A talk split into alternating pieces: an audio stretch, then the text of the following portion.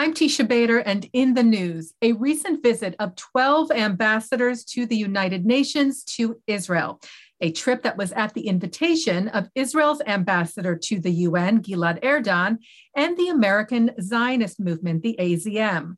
AZM President Deborah Isaac was on the visit, and she joins us now on JBS to talk about the experience and its significance for the UN envoys and possible impact on how Israel is viewed at the UN and around the world.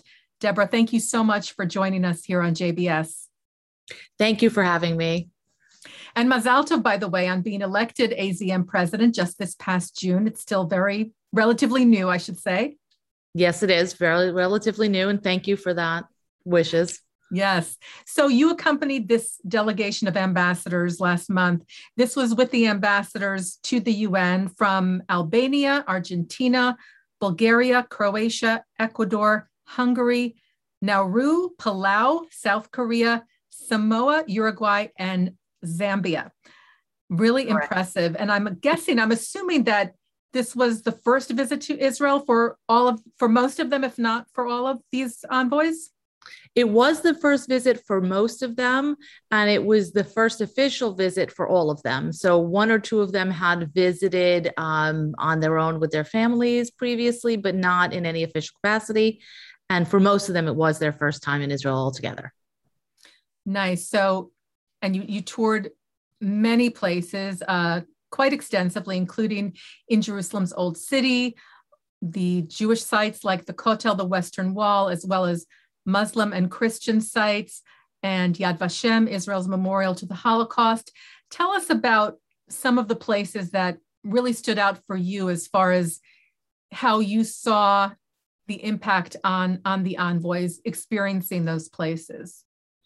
So it's interesting. Obviously, we did a lot of, as you mentioned, uh, historical sites and tourist kind of sites, but which was not necessarily the the folk main focus of the of the trip. The main focus being obviously more historical, um, economic, and uh, cultural. But uh, it was really interesting that one of the ambassadors mentioned that the highlight of his trip was a visit, a Shabbat meal at a home in the old city that was hosted by a family for us, and that that was extremely powerful for him. And he mentioned that as the most impactful thing for him uh, to President Herzog when we met with him. Wow. That is, that is really interesting. You never know what experience is going to really resonate with somebody and connect with somebody. And I know meeting with Herzog was was just one of the sit downs you had um, as a group. You also met with with the prime minister, I believe, with Naftali Bennett, and with. We met, yes, we met with Naftali Bennett. We met with uh, Yair Lapid, the foreign minister. We obviously had some meetings with the foreign ministry, um, as well as meetings with the IDF, which are extraordinarily important. Um, and we also visited, I would say, a very important overlook in the middle of the country, which allowed you to see the proximity of you know the areas that are in question often in the UN to very key piece places such as Ben Gurion Airport. Um, and we also took the ambassadors to see um, the terror tunnels that were built by Hezbollah in the north and the proximity of Gaza and the threats from there to the local communities in the South. So I do want to talk more about that because I think that is so incredibly important and something you can't really convey unless you're there in person to actually see a terror tunnel, as you said, dug by Hezbollah, to see an Iron Dome battery, to see how close some of the Israeli communities are how little time they have to run for shelter when rocket attacks occur. How did that resonate with, with the ambassadors? Do you think that it will shift or at least give them a better context for when resolutions come through the UN, which are often against Israel, which often have to do with how Israel responds to rocket attacks, how Israel defends itself. Do you see that having having a strong effect?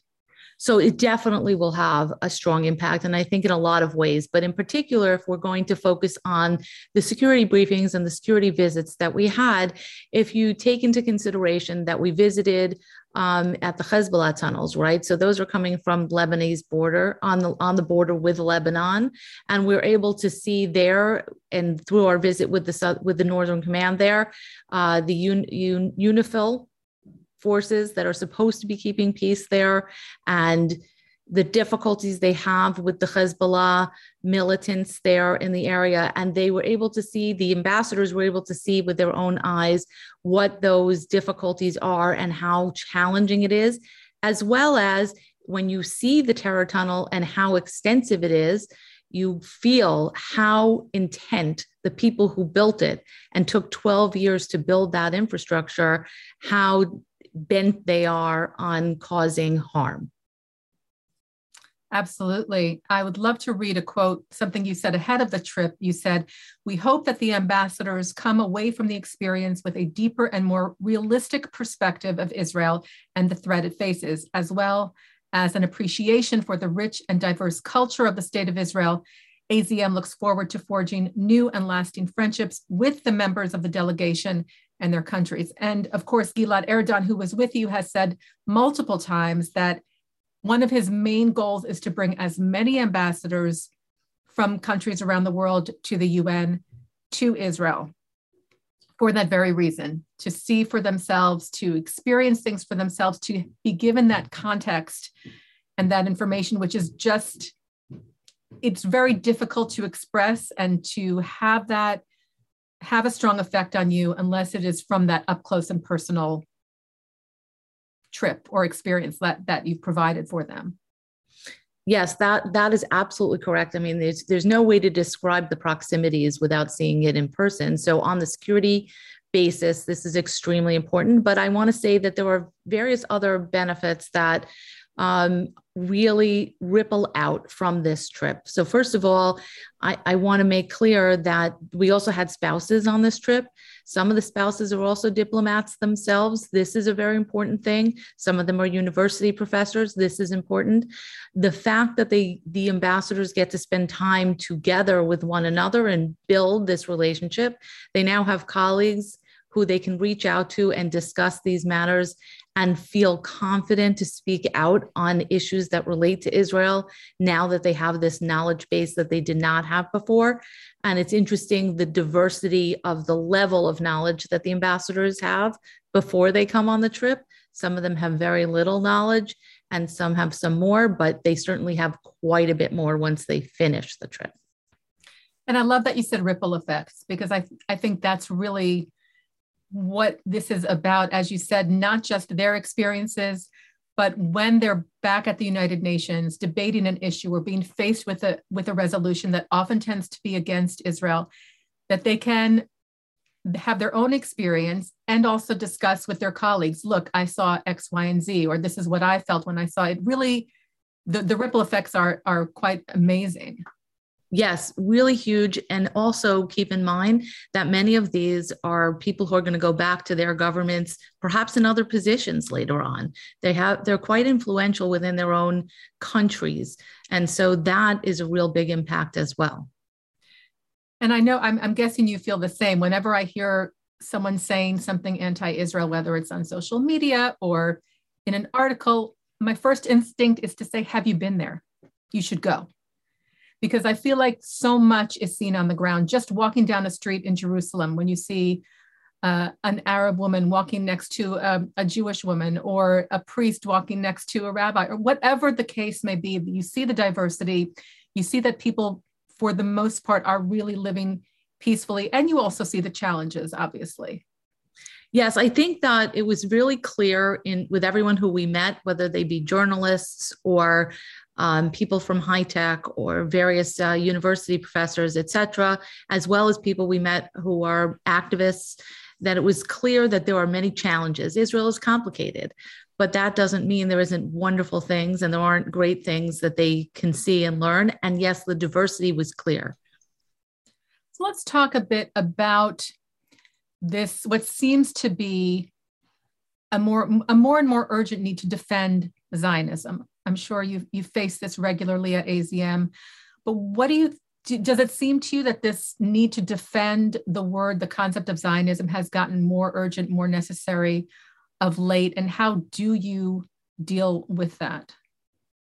So that's that's always a very tr- difficult and complicated concept, but um, I think it's really important for us to remember that strengthening Zionism and strengthening people's pride at being Zionists and pride in Israel is our job. And that is what is going to give people the ability to withstand attacks from others as well as knowledge. And so this is where we are focusing these days.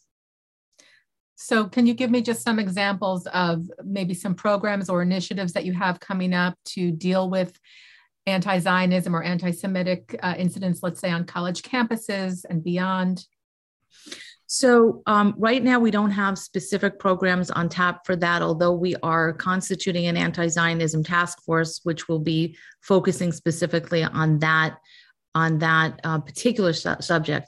However, my view is that the more we strengthen Zionists and the more we strengthen the ability of people to feel pride in who they are and pride in Israel, that that's an overall um, effort that will strengthen their ability to withstand anti Semitic uh, attacks or anti Semitic claims. There are many organizations that focus specifically on anti Semitism, and um, they are doing great work. And we'll be partnering with some of them. But really our role is to strengthen that Zionism. And I find it interesting that in the past, I would say maybe about 10 years ago, there was definitely a movement to remove the word Zionism from our dialogues, from that it was, it had a very negative connotation. And I'm now seeing within the Jewish world more people embracing the word Zionist. And I think that's a positive a positive uh, trend at this point. and we of course will be bolstering that. And I want to just mention, um, of course, we are just marked the end of a year, and AZM posted a great video of of everything that uh, was accomplished last year, highlighting different work that um, the movement has done. What are you looking for this year? What are you looking forward to? What do you see as, as some of the main challenges that the movement is facing? So um, last year, and I just came into this role, as you mentioned earlier, six months ago, um, at the end of a year that came right after the Zionist elections. And of course, whenever you have elections, that tends more to divide people than to unite them. Plus, we're living in a world which tends to have things go partisan in every way. Our role is to bring all of the Zionists together, to have them spend more time knowing each other, speaking about what brings us together, what is common amongst us. Um, the American Zionist movement now has 39 organizations. That's 39 different viewpoints, and they do run the spectrum. But we have so much that's in common and so much that we all believe in. So we are spending our time at looking at getting to know each other better.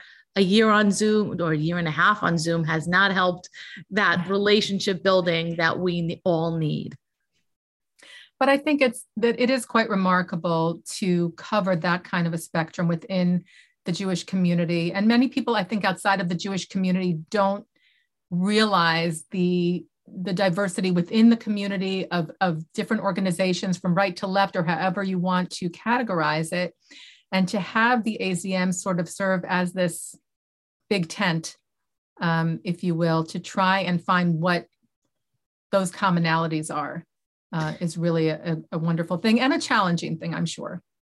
It's challenging, but it's also beautiful in its way, right? Because we see, and you can see that you can be a Zionist in so many ways, and yet we all have so much in common. And we're looking at right now bringing a lot of the women who are putting um, Zionism forward together. We're going to be creating that network, which often the women don't take that time to put themselves together and work on that. So we'll be having something to celebrate that and to create that network.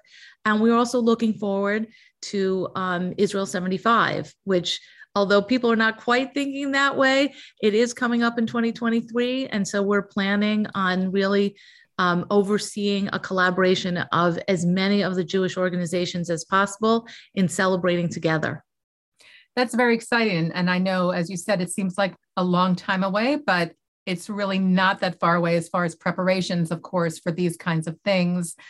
Um, what sort of is, is your vision for that for that celebration? What would you like it to encompass? Well, we are really at the beginnings of it, but um, we would love to see some signature events happening in the larger communities around the United States, along with materials and resources to allow other communities to participate in their own way as well um, kicking off sort of around Yom Ha'atzmaut of that year and letting it be um, a celebration that goes for the year of 75.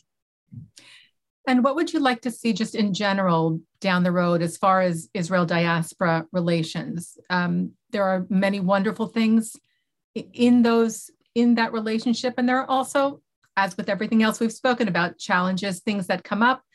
Um, how best do we deal with that and make sure that we maintain that strong bond and relationship, even when there are things that arise that maybe Israel and the diaspora see slightly differently? Yeah, that that it's interesting because I think it's taken a long time for people to wake up to the fact that Israelis don't really understand Jews of the diaspora, and um, often Jews of the diaspora don't understand Israelis that well. Although I think it's it's more complicated in the other direction. But I'm very heartened to see that this is something that the government of Israel is emphasizing, and that um, the national institutions are are in, you know emphasizing at this point. There's a lot of work to be done there, but there is definitely um, an openness to having that dialogue open. I really want to look at emphasizing the A in the American Zionist movement, the American. We have to remember that we're a very large group. We're 7 million Jews in the United States. We're the largest diaspora community, and we should represent the, you know, goals and issues of US Jews in Israel in those national institutions and to the government. So we're working on making those communications, those lines of communications remain open and working with the government. That's that's really wonderful. And I know Debbie for a minute I just want to talk about your your background and how you came to AZM. I know you've led many other uh, Jewish organizations and done important work over many many years. Can you just summarize a bit for us um, how you got to AZM and, and your background? Sure. Um, well, I'm trained as a lawyer, and so I'm kind of like many other recovering lawyers. I found other things to do. Uh, but really, my entree into the quote Zionist world came from my involvement with Amit. Um, and I, am not, I'm sure you may be familiar with Amit, but Amit runs schools in Israel, uh, servicing 44,000 students in Israel. So my entree was through education. Uh, it was very important to me to strengthen the country through that education. And I really viewed it as I didn't have an opportunity to make Aliyah, to live in Israel. So I would spend my time uh, as best as I could to do something to strengthen the country.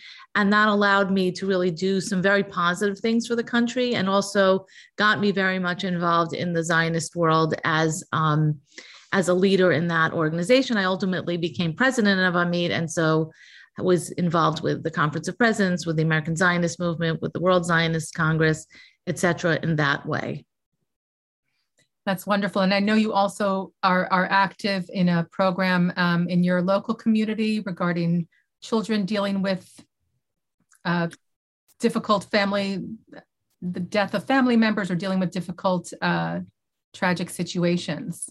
Yes, I mean I've done many other things locally as well, and one of them is um, iShine, which is a, a program, an after-school program for children from families that have either a death in the family or a serious illness in the immediate family. It gives the parents a little bit of a respite that they know their children are being taken care of for that time period. Well, it sounds like the AZM is in good hands with you at the helm. So I wish you every success going forward for you and your wonderful team thank you so much. And I thank you for this opportunity to talk about our programming and the things that we're doing. I appreciate the opportunity. Absolutely. And we hope to talk to you again when there's something going on that you would like to share with us. We, we would love to have you back on JBS. Our pleasure. Thank you so much, Debbie. Deborah Isaac is president of the American Zionist Movement. We thank her so much for joining us here on JBS. And thank you, as always, to our director, Sloan Copeland, Managing Director Dara Golub, Technical Manager Michael Paley, our Transmission Manager John McDevitt, and producer Carol Lilienthal. And thank you for watching in the news. I'm Tisha Bader. Be well.